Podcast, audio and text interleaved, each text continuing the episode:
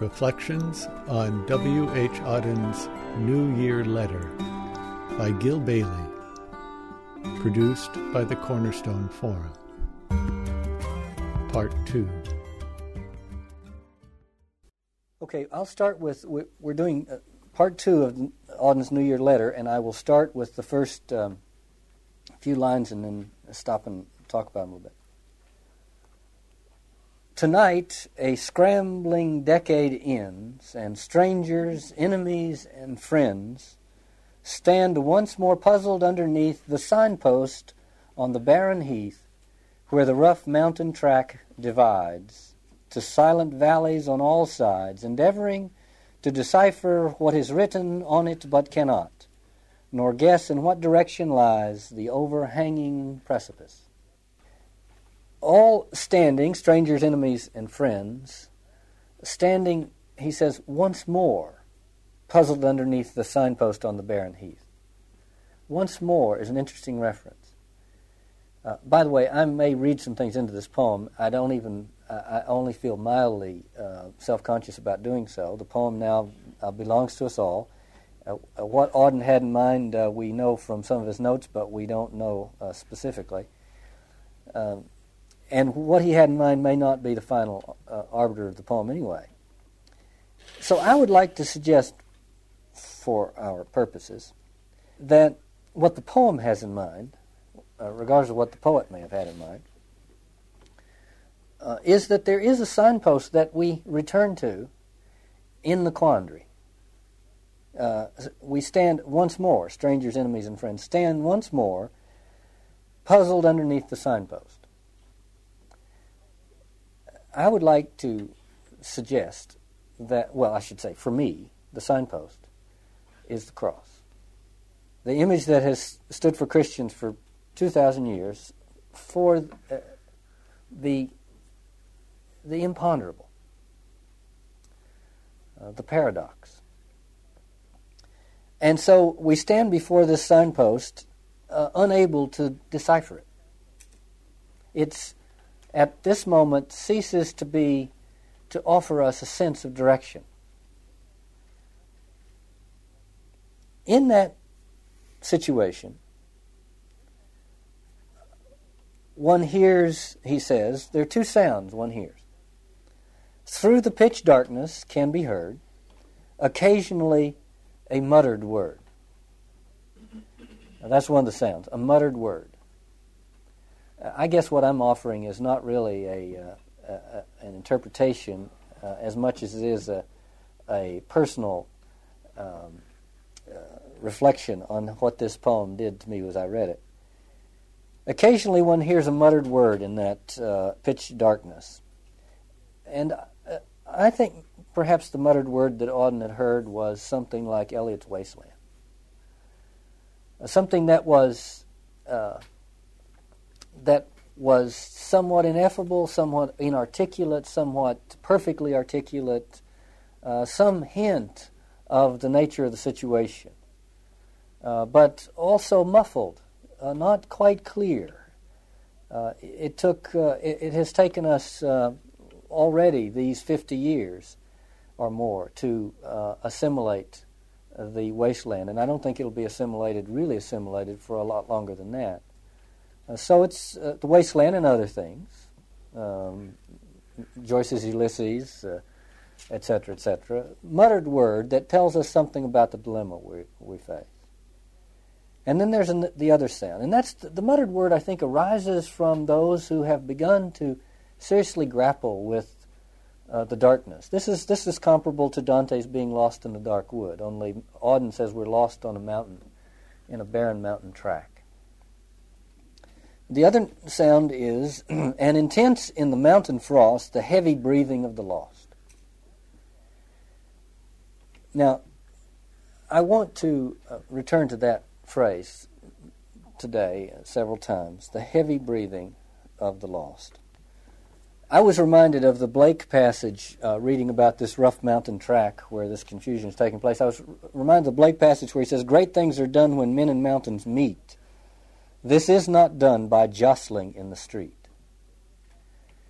Uh, and I think he hits on there the, the tendency which um, uh, many have touched on, uh, Camus touched on it in his essay, The Rebel, the tendency uh, to flee from the deeper, larger spiritual question into the sociodrama and to, uh, and to eclipse the larger spiritual question with all of the, uh, all of the melodrama that, uh, that, of, of which the social life can consist. So Blake says great things are done when men and mountains meet. When we when we encounter this Dantean dark wood, or that moment in our own personal lives when uh, uh, things are not uh, the former sense of things is not holding together for us, or a moment in cultural life when uh, the old adaptations have have uh, spent themselves. Uh, there is a tendency to flee from that encounter with the mountain of confusion into the uh, into the agitations of the social melodrama, the jostling in the street. And for me, Auden's best phrase for that is the heavy breathing of the lost. There are only two sounds on this mountain the muttered word of those who have begun the process of trying to articulate the nature of the dilemma, and the heavy breathing of the lost. And then he goes on to say, Far down below them, whence they came, still flickers feebly a red flame, a tiny glow in the great void where an existence was destroyed. So, back where we all came from, there still is this flickering red flame. Now, there, are a number of echoes of this in other pieces of literature. In one of Thomas Merton's poems, he says, There is one red coal left burning beneath the ashes of the great vision. And we're reminded of that passage in, in 1 Samuel, where Samuel, the young boy who is to be the new prophet, uh, is, uh, is living in the temple with uh, Eli and his family, Eli, the, the, the chief priest of the temple. And the cult is completely uh, overgrown with its own uh, cultic apparatus, and the spirit has been quenched. And the text says that the that the the light in the temple, the, the the sanctuary light in the temple, had not yet gone out. See, there's this little flicker of hope. Auden relies quite heavily on Goethe's Faust for part two of this poem, and so I think it's uh, uh, not unlikely that he might have gotten a hint of this uh, red flame from a passage early in part one of Faust. Uh, here's how it goes Faust and Mephistopheles are walking down the street, and next to them is the cathedral. And Faust looks up into the, into the sacristy of the cathedral and sees the chancel lamp, the little sacristy lamp flickering. And he says this How from the window of that sacristy the light of the eternal lamp is glimmering, and weak and weaker sideward shimmering, as night engulfs it like the sea. In other words, there's a little draft coming in the window, and the and the sanctuary lamp is burning, but it's flickering off to the side, being blown off to the side, as though that cold draft might quench it at any moment. It's that delicate, and the and the atmosphere uh, outside the church is that uh, hostile to it. Could go out. I'll read the Faust passage and then the two lines that follow. Faust says, How from the window of that sacristy the light of the eternal lamp is glimmering, and weak and weaker sideward shimmering, as night engulfs it like the sea. My heart feels like this nightly street. And Mephistopheles says, And I feel like a cat in heat. Heavy breathing. You want a substitute for it? You want a substitute for that little lamp? Heavy breathing. I feel like a cat in heat. Ready to provide an outlet for the sublimation of religious longing. like Eliot, Auden knows that you can't go back. He says, and now and then a nature turns to look where her whole system burns, and with a last defiant groan shudders her future into stone. It's the image of Lot's wife. You can't go back, you can't look back. We are, we are obliged to, to make the journey onward from here. This is not, one at this point is tempted by traditionalism. Traditionalism is to go back to some earlier form of the, of the uh, uh, of the adaptation, some earlier synthesis of the human dilemma. Uh, but, tr- but the tradition, the living tradition, knows that you can't go back. You must be inspired by what is back there, but you go forward. You proceed into the unknown. So he gives us the image of Lot's wife. There's no going back. Eliot's version of that in uh, the four quartets uh, was this. This is the proper approach to tradition, I think. This is Eliot's version of the proper approach. It is not to ring the bell backward, nor is it an incantation to summon the specter of a rose. That is to say, Dante's synthesis. See? We cannot revive old factions, we cannot restore old policies, or follow an antique drum. We could associate that last one, follow the antique drum, with the heavy breathing. We can't do that.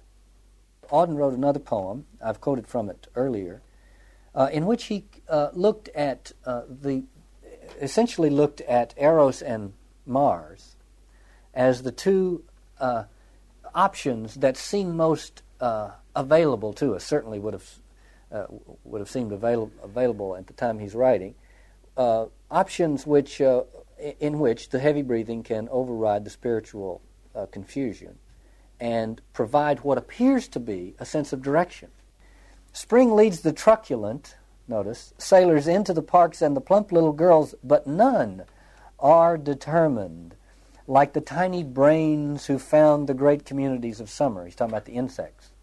In other words, uh, the spring, the eros that arises in the spring, is not powerful enough uh, to override our uh, uncertainty and uh, ambiguity and make us absolutely clear about what we're to do, the way the insects are. Only on battlefields can night return to our cooling fibers. So and he said, well, only on battlefields can we really feel that total commitment.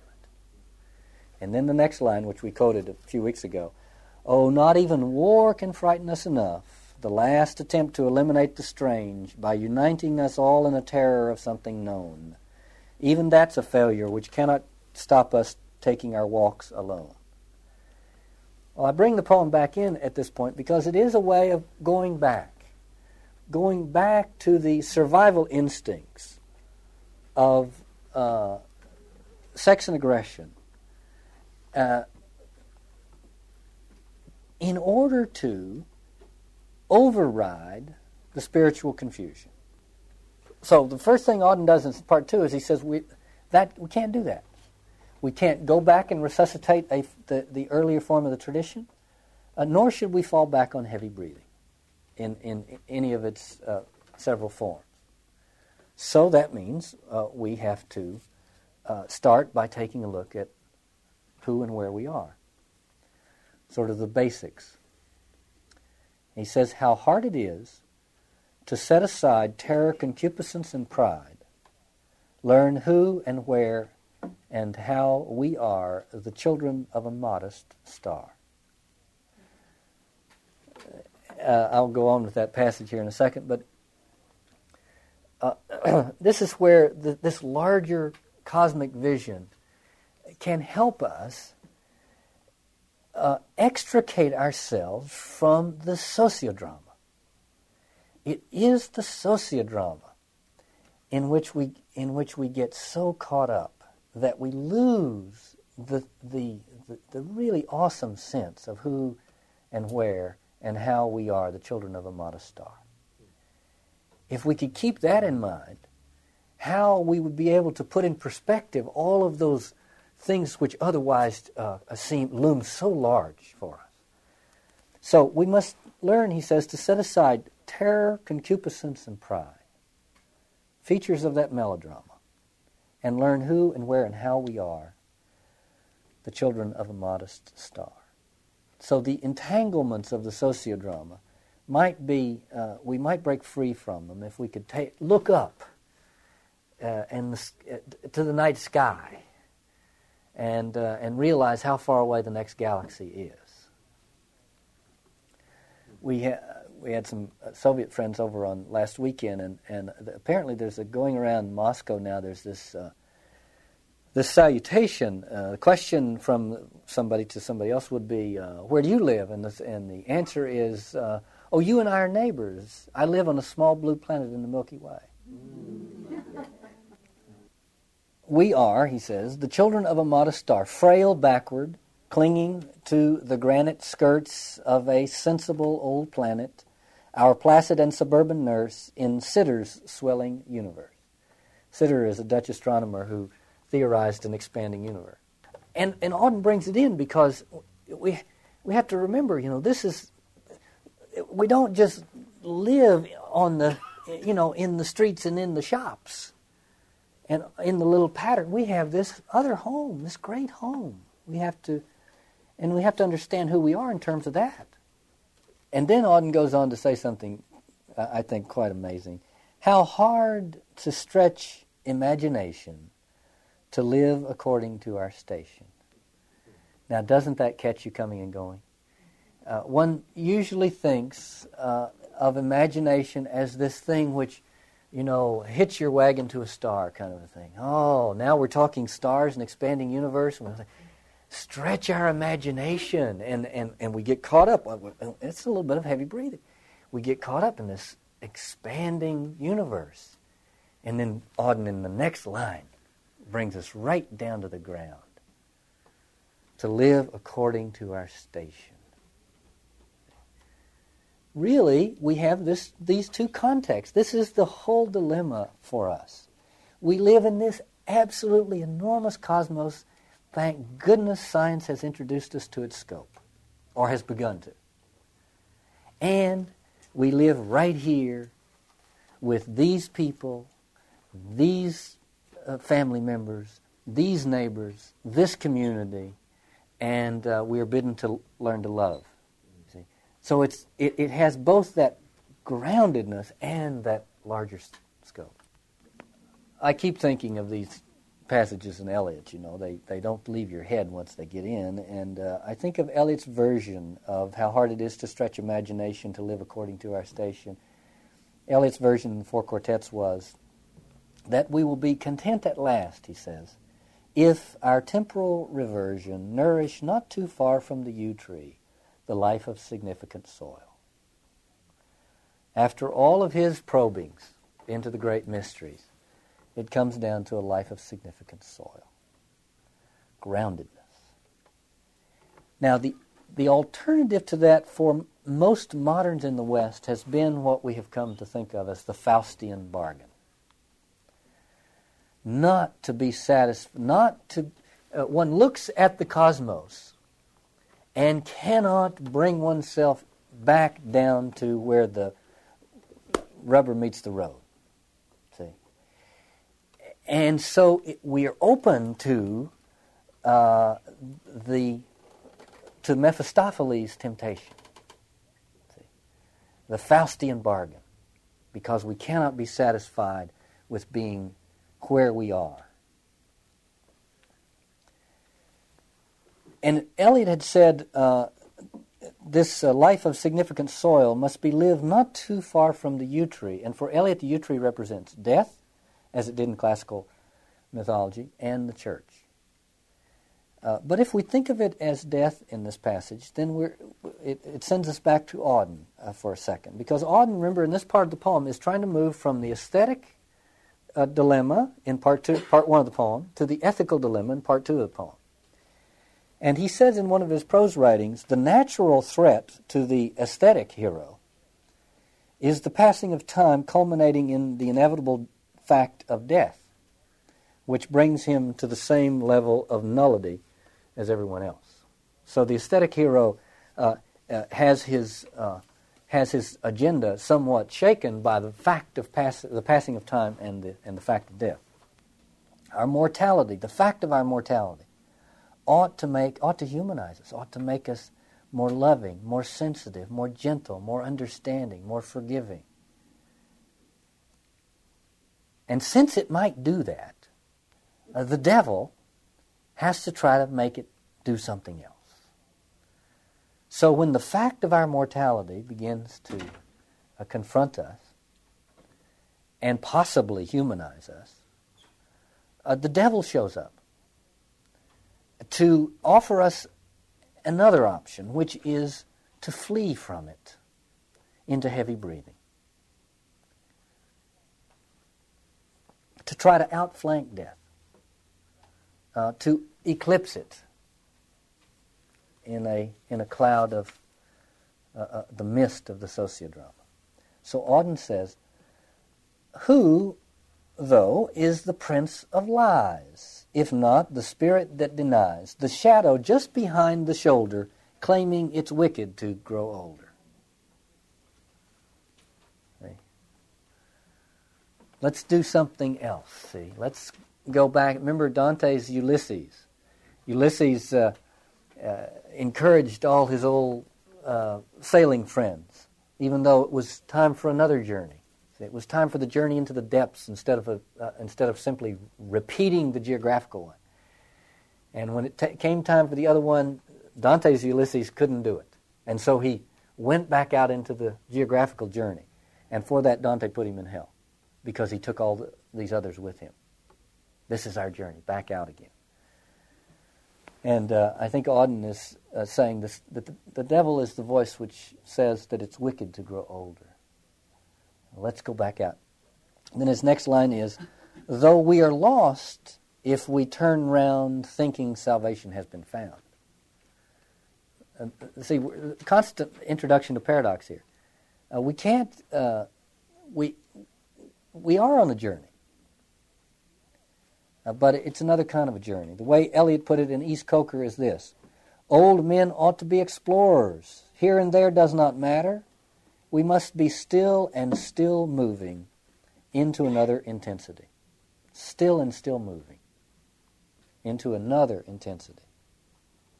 Probably the way to look at this is that the call, the way Carl Jung looked at, it, by the way, is that the call to the depths is uh, simultaneous with the provocation to haste or to heavy breathing, which is to say that one begins to hear that call, and if you can make a distinction between the ego and the self, which is part of Jung's scheme, scheme of things, the self hears that call, uh, the deep calls to deep. The self hears that call as a call to the depths, and the ego hears that call as a call to heavy breathing, to the haste to the to the uh, to the intrigue of the melodrama, to get somehow involved in that. and so the devil comes along to speak. Uh, in this is the this old favorite of mine, which is that uh, the voice of the devil is the voice of God heard by egocentricity, uh, saying. Um, it's a wicked to grow older. Let's go out. Do it again. Get back out there. Camouflage your mortality in a, uh, in a terribly busy existence. The, uh, how, does the, how does the devil or the, the, um, the spirit that denies, the prince of lies, the great schismatic, he has many names for him, how does this figure operate and to what ends? And what, how can we uh, deal with him? He's speaking, obviously, mythologically.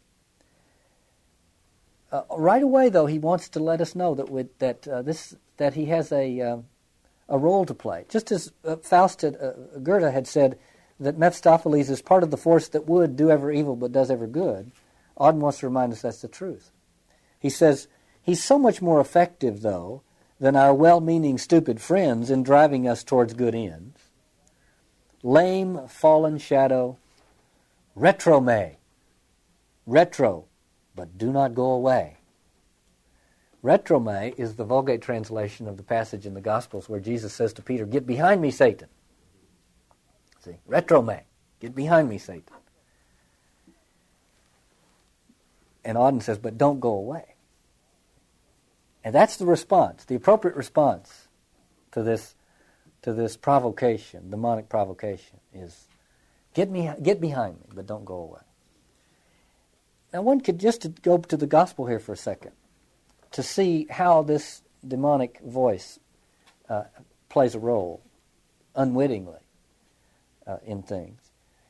Uh, you could say, convincingly, I think, that Jesus' steely determination to go to Jerusalem, in spite of the fairly obvious consequences of doing so, required Peter's suggestion that he not in order to come into existence. In other words, he could not have set his face towards Jerusalem with the determination required without a Peter there to suggest he'd not do so.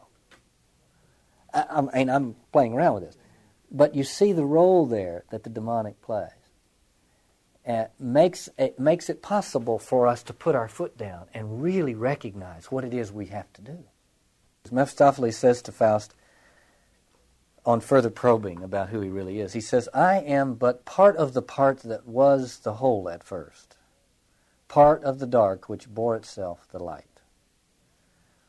So he defines himself as a part, and he functions as a partisan. Uh, you remember the, the terms, New Testament terms for the demonic are, are the diabolos, which is the one who divides and separates, and the Satan, who is the one who points the finger and accuses. So he is uh, the partisan, the one who sows melodrama in the world, and so gets us to gets us to obscure the spiritual quandary in heavy breathing. By the way, I should say I'm not altogether against heavy breathing. Uh, uh, uh Carl Jung said the youth, youth must have its due, and I'm not sure it can be relegated just to youth, but uh, the point that Auden is speaking of here, and the point that I'm making, uh, carrying on from his phrase, is is that we can use the heavy breathing as a as a way of uh, covering over the spiritual problem. But the devil comes along as the partisan and uh, tries to get us into the to the melodrama, but in a, but he he defeats his own purpose, and Auden makes that point. William Butler Yeats said Nothing can be soul or whole that has not first been rent. And so the, so the devil comes along and, and parts, the wa- parts the world, you see, and divides the world up uh, and, uh, and begins the process of defeating his own purpose. Here's how Auden puts it For how could we get on without you? He's talking to the devil. How could we get on without you, who give the savoir faire to doubt you and keep you in your proper place, which is to push us into grace. And grace is what happens when we begin to face the paradox. Now, there is no road to Grace's house, as Thomas Merton said. Now, there's, grace is something that happens to us, but it happens to us at that moment when we are confronted by the paradox. And so the, the, Satan's purpose is to shatter the paradox, to turn it into a, a, a, a, a partisan affair, this or that. Uh, but Auden wants us to face the ethical problem of the this or that, the either or, and to work our way through it back to the paradox. Auden says, speaking of the devil, against his paralyzing smile and honest, realistic style, that's, that's how he presents himself. Paralyzing smile, honest, realistic style. He's the realist. The devil's the realist. Our best protection, Auden says, is that we in fact live in eternity.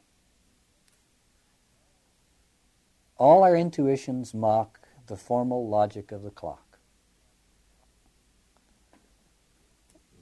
To live in eternity and not get caught up in totally and exclusively in the chronological order of time and that's exactly what Eliot had said in the four quartets over and over and over again. Our best protection is that, in fact, we live in eternity. Auden is uh, uh, sufficiently in love with life so that he can't resist having fun in his poems, even his serious poems. And uh, it's what, in part, makes it such a treat to, to read him. So he wants to analyze more of the, the devil. Uh, the accuser, he calls him by, that's what Satan means, is the accuser. It's the opposite of, of what uh, in John's Gospel is the paraclete. The paraclete is the counsel for the defense, and uh, Satan is the counsel for the prosecution. The accuser would not be in his position did not he, unlike the big shots of the day, listen to what his victims say observing every man's desire to warm his bottom by the fire and state his views on education, art, women, and the situation.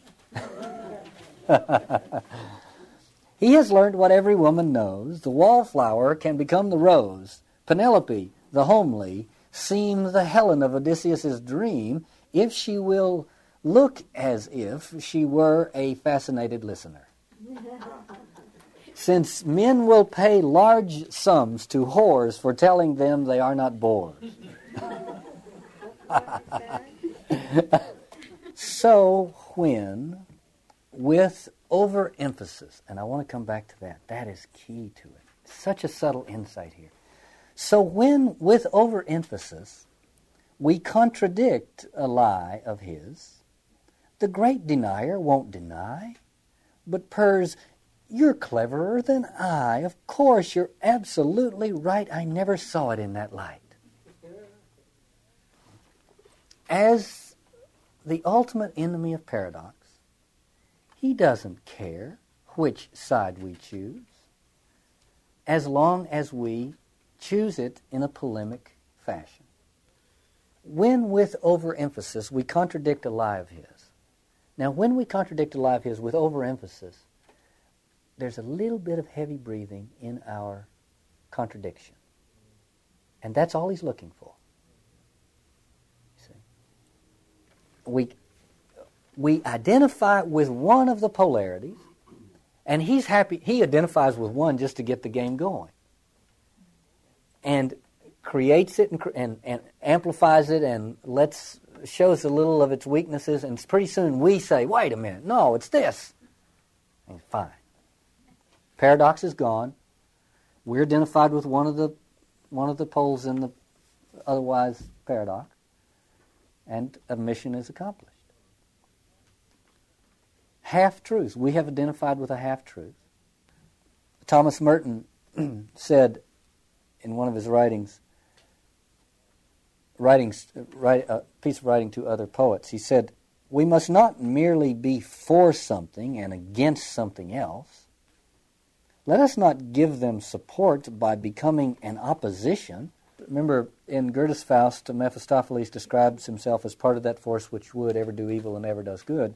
Auden says, as the great schismatic who first split creation into two, he did what it could never do, inspired it with the wish to be diversity in unity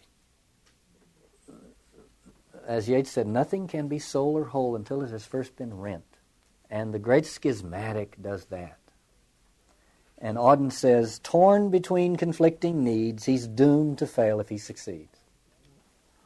All vague idealistic art that coddles the uneasy heart is, is up his alley. And his pigeon, the woozier species of religion. Even a novel, play, or song, if loud, lugubrious, and long. He loves that.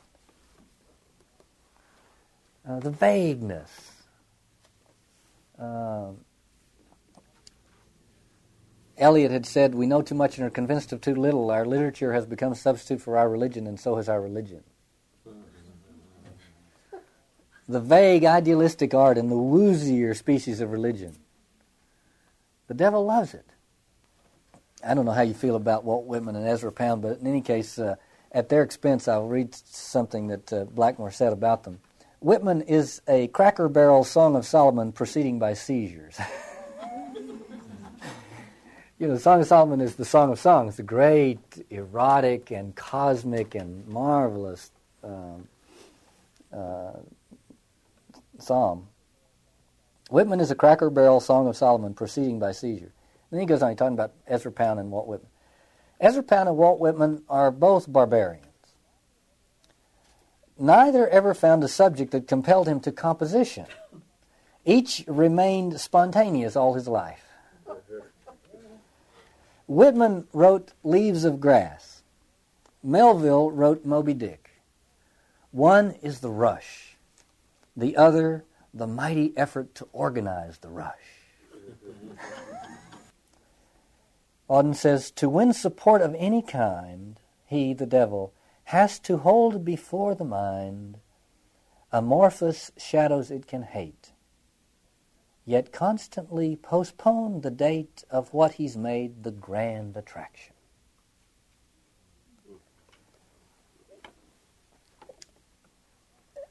He has to uh, provide these lofty uh, depictions of the purpose and goal and end of all of this that we're doing.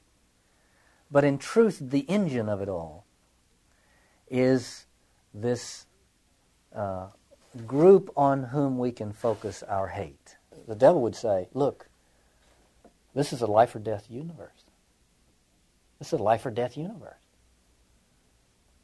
And the tradition that knows you have to lose your life in order to find it says this is a, a dying and a rising universe. Thomas Merton says, the seed does not fear the winter. Oh, man. The seed does not fear the winter. And that's Auden saying our best resistance is that we in fact live in eternity. False association is a favorite strategy of his induce men to associate truth with a lie, then demonstrate the lie, and they will, in truth's name, treat the babe in bathwater the same. It's the great demonic trick. Get a lie and a truth to be associated. Demonstrate that the lie is a lie, and the truth will be cast out. And he gives three examples of this, beginning with early Christians. The devil led the early Christians to believe, all flesh unconscious, on the eve of the world's temporal interference with the old Adam of appearance. Now, there's a, I don't want to spend too much time on here, but as a, he, Auden's being very insightful and playful. Uh, he's talking about the uh, early Christians expecting the parousia, the second coming, momentarily, and uh, doing so in a, uh, a, cultural and social environment which included strong strains of Gnosticism, which rejected the uh, material order and uh, the flesh. And those uh, Gnostic strains had an influence on early Christian communities. And especially if one expected uh, a second coming uh, in, a, in a kind of crude, literal way, uh, it seemed that the, the fleshly activities, material life, were um, unimportant. And there were two ways you could uh, treat as unimportant matters of matter and flesh. One was to become uh, a strict ascetic and to reject them and to hold oneself aloof from them. The other was to indulge them because it didn't matter anyway. And there were communities that uh, went either way, and some went uh, one, one way for a while and the other way for a while. Uh, but in any case, it was, a, it was the kind of environment that uh, early Christians were uh, living through. That almost any moment they would see the trembling consuls pray. In other words, the, the, uh, the Romans who were oppressing them would suddenly be, would drop to their knees at the moment of the second coming and, uh, and pray. Knowing that as their hope grew less, and this happened in the early Christian communities, well, when is this parousia going to happen? See? But the devil, knowing that as their hope grew less, so would their heavenly worldliness. Now that's the paradox, is heavenly worldliness.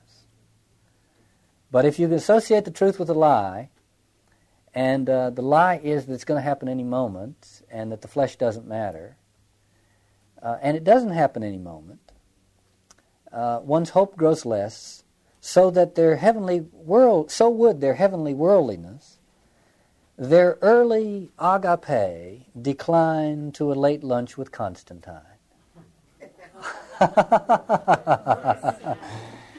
so going from a rejection of material, the material order, uh, the, the, they were called to live in the paradox, heavenly worldliness. Uh, but the devil got them to opt for rejecting the material order, and in, in uh, um, just in a matter of time, he got them to embrace the material order in not in a paradoxical way, but in a very flat-footed way. See, just the good old-fashioned worldly worldliness, not the heavenly worldliness. Well, that's one example of how he works. And then he gives the example of Wordsworth. Thus, Wordsworth fell into temptation in France during a long vacation, saw in the fall of the Bastille the parousia of liberty, and weaving a Platonic dream round a provisional regime that sloganized the rights of man, a liberal fellow traveler ran with sans-culotte and Jacobin, nor guessed what circles he was in. What a beautiful insight that is. Wordsworth goes to France and f- exudes over the French Revolution.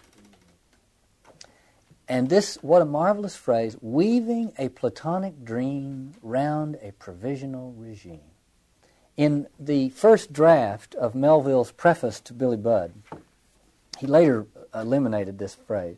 But in the first draft of the preface, he's talking about the French Revolution and its effect on uh, on Western uh, culture and people's estimation of what was going on.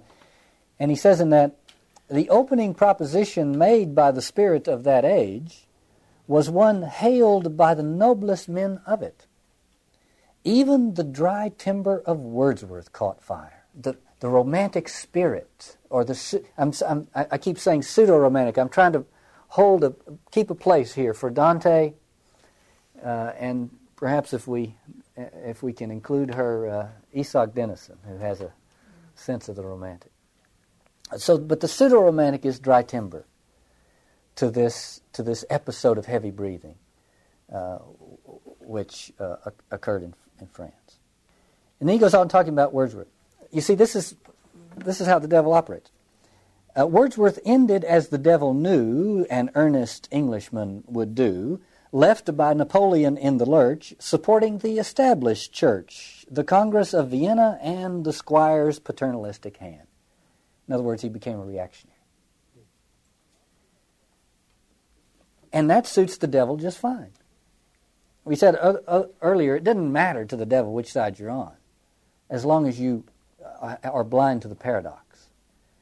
But there may even be a demonic preference for the reactionary over the radical because there is, I think, uh, because of the sort of natural um, hardening of the arteries in life, there is more of a. The, the reactionary is more likely to remain a reactionary than is the radical to remain a radical. So, uh, statistically speaking, the devil probably prefers the reactionary, but it really that doesn't matter. You see. Uh, but in this case, certainly he uh, he produced one by associating a truth with a lie, proving the lie to be a lie, and having the baby thrown out with the bath. And then um, he talks of us, like his Wordsworth's, like his, our lives have been coeval with a political upheaval. Like him, we had the luck to see a rare discontinuity, old Russia suddenly mutate into a proletarian state. And some followed the, the Wordsworth path. Some dreamed, as students always can, it realized the potential man, a higher species brought to birth upon a sixth part of the earth. And that's what uh, happened to many of the intellectuals in the 30s while others settled down to read the theory that forecasts the deed. That's Marxist theory. And then he talks a little bit about Marx, and he psychoanalyzes Marx, by the way. He says, The father's shadow that he hated weighed like an Alp, his love frustrated, negating as it was negated. The re- then he investigates the revolutionary spirit, which is really the prophetic spirit uh, run amok, uh, or can be.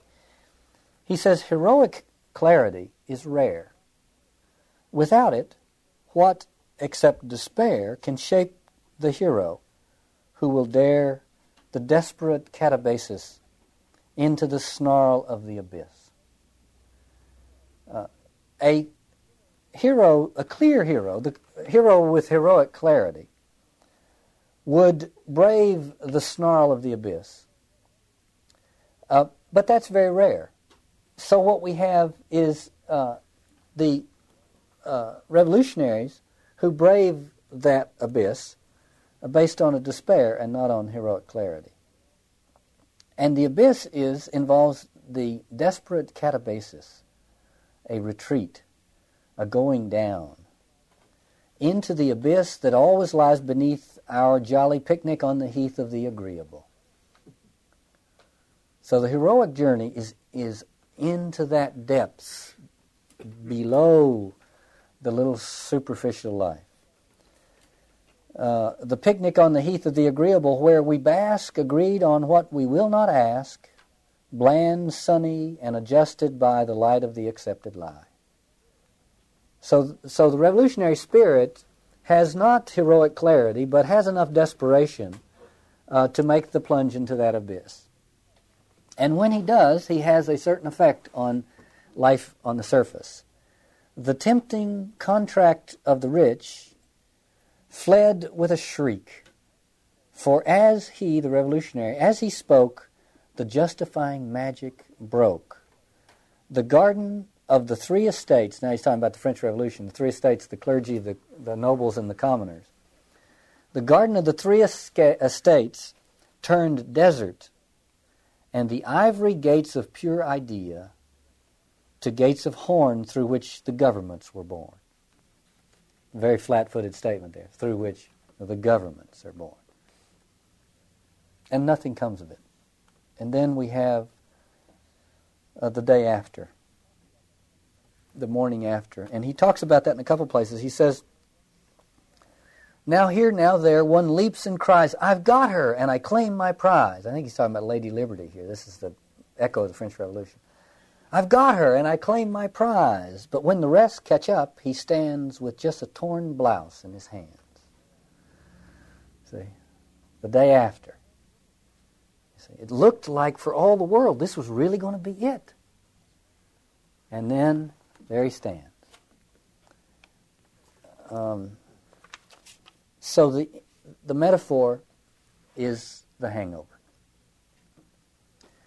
Reminds me of uh, if one has these the pseudo romantic ideas, you know. I, I, was this hangover metaphor is appropriate because they some wag uh, some columnist I forget who did, said it, but uh, after the the slogan in the 1984 presidential campaign, uh, President Reagan's presidential campaign slogan was "It's morning in America," and somebody said, I think it was after the Bush uh, inauguration, uh, "It's the morning after in America," and we're going to have to start paying for the party. so. Um, Auden has this hangover from the pseudo-romantic binge. Now, to, to, to have something that's that's baffling. Uh, the romantic is Trinitarian, the pseudo romantic is triangular. Don't ask me to. Uh, you know that you know that little story about. I mean, I've said that before. There's a little story about the, the, the priest who's catechizing the little kids for confirmation and asking them what the Trinity is, and he asks this little kid that ha- that has a lisp, uh, "What's the Trinity?" And the kid says, "Father, Son, Holy Spirit." And the priest says, "I didn't understand that. What did you say?" He said, you're not supposed to understand. It's a great mystery.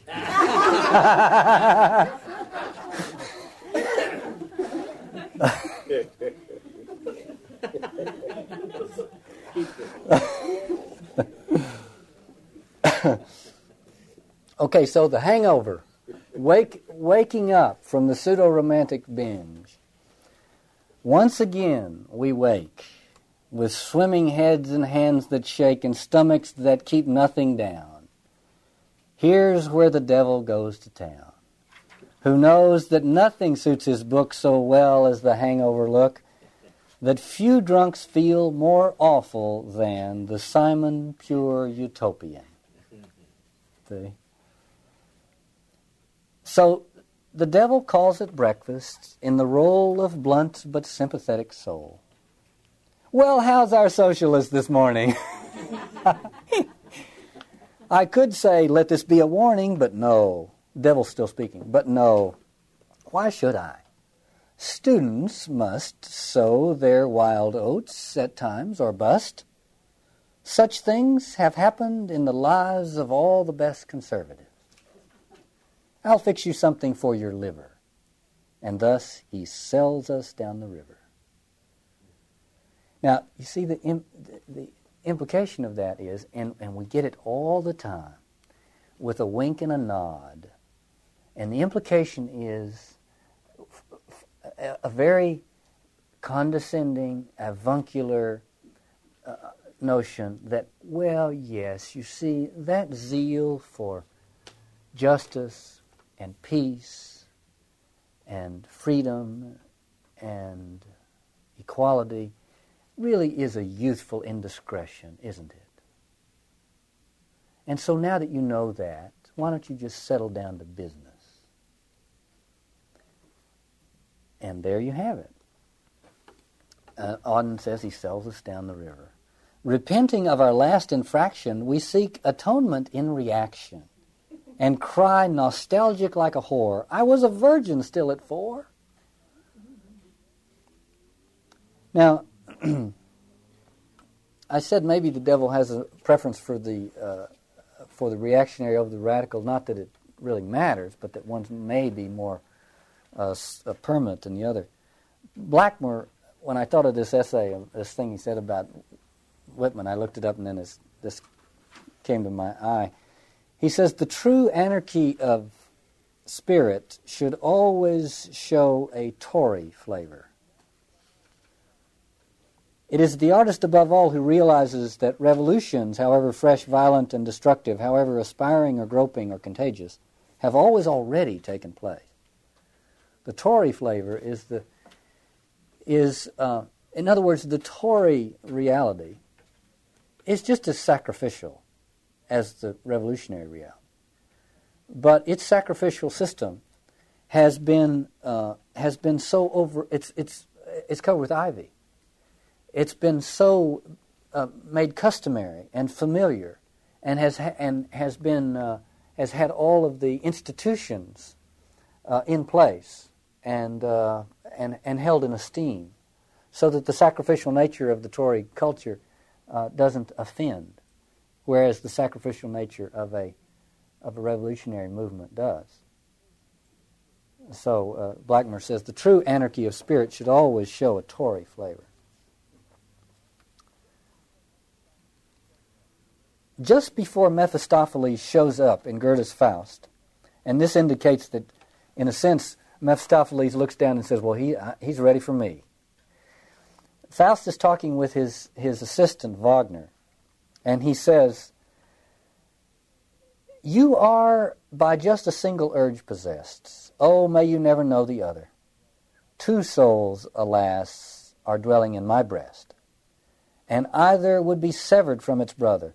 The one holds fast with joyous earthly lust unto the world of man with organs clinging the other soars impassioned from the dust to realms of lofty forebears winging. And Mephistopheles looks down and says, Mm-mm, he's ready for me.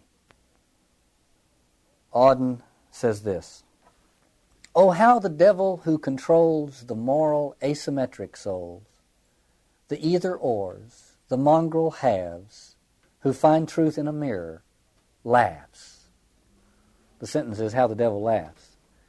And he laughs because of the moral asymmetric souls, the either ors, the mongrel halves. This is the, this is the failure of the ethical. Part one of the poem was the failure of the aesthetic, and this is the failure of the ethical. It needs to have the religious dimension, and the devil tries to get us stuck in it.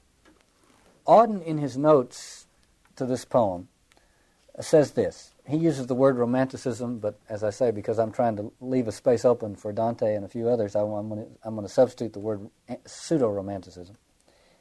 He says, the cause of romanticism is either laziness or impatience. The lazy romantic is too woolly minded to recognize a paradox when he meets one. Like the student who, when asked in an ethics class to give his views on punishment, replied he was in favor of light capital punishment.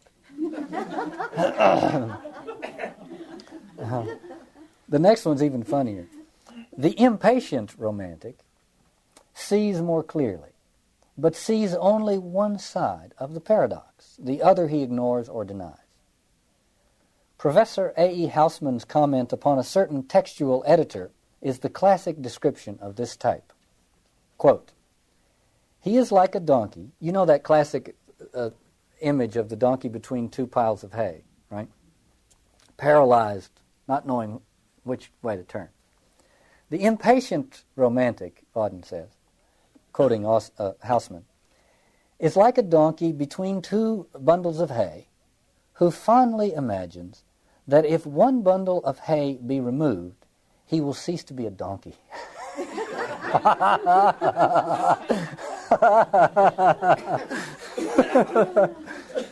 That's the impatient romantic. but what do we do? You see, two souls in our breast, we feel pulls in both directions. It goes back to what Buber had talked about the two walls and so on. Auden, in a piece of prose writing, says, We are all consciously or unconsciously seeking some form of Catholic unity, small c, to correct the moral, artistic, and political chaos that has resulted from an overdevelopment of Protestant diversity. Uh, Auden, by the way, is a, is a, uh, is a Protestant in his uh, religious temperament, so he's not, we're not talking denominational here. Consciously or unconsciously seeking some form of Catholic unity uh, to uh, overcome this, this uh, divided world. Uh, Blake is one of the three judges of this poem. So Auden has Blake uh, as his example. Here's what Blake says in one of his poems With trees and fields full of fairy elves, and little devils who fight for themselves, remembering the verses that Hayley sung when my heart's knocked against the root of my tongue. What a line. verses Hayley sung when my heart knocked against the root of my tongue. That's the birth of a poet right there. What to others a trifle appears fills me full of smiles or tears, for double the vision my eyes do see, a and double vision is always with me. May God us keep from single vision and Newton's sleep. So Auden says we're looking for Catholic unity, but it is not single vision. Auden says the devil ought to push us into grace. Here's what Martin Buber says Man's religious situation, his being there in the presence, is characterized by, it, by its essential and indissoluble antinomy. He who accepts the thesis and rejects the, the antithesis does injury to the significance of the situation. He tries to think out a synthesis destroys the significance of the situation. He who strives to make the antinomy into a relative matter abolishes the significance of the situation. He who wishes to carry through the conflict of the antinomy other than with his life transgresses the significance of the situation. The significance of the situation, in case you want to know, is that it is lived, and nothing but lived continually, ever anew, without foresight, without forethought, without prescription, in the totality of its antinomy. Auden then concludes, He cannot always fool us thrice, for he may never tell us lies. Just half truths we can synthesize. So, hidden in his hocus pocus, there lies the gift of double focus. That magic lamp which looks so dull and utterly impractical, yet, if Aladdin use it right, can be a sesame to light. And here's who I think Aladdin is in Auden's terms. Auden says, The devil indeed is the father of poetry. For poetry might be defined as the clear expression of mixed feelings. And that, again, I think, is the vestibule into the paradox.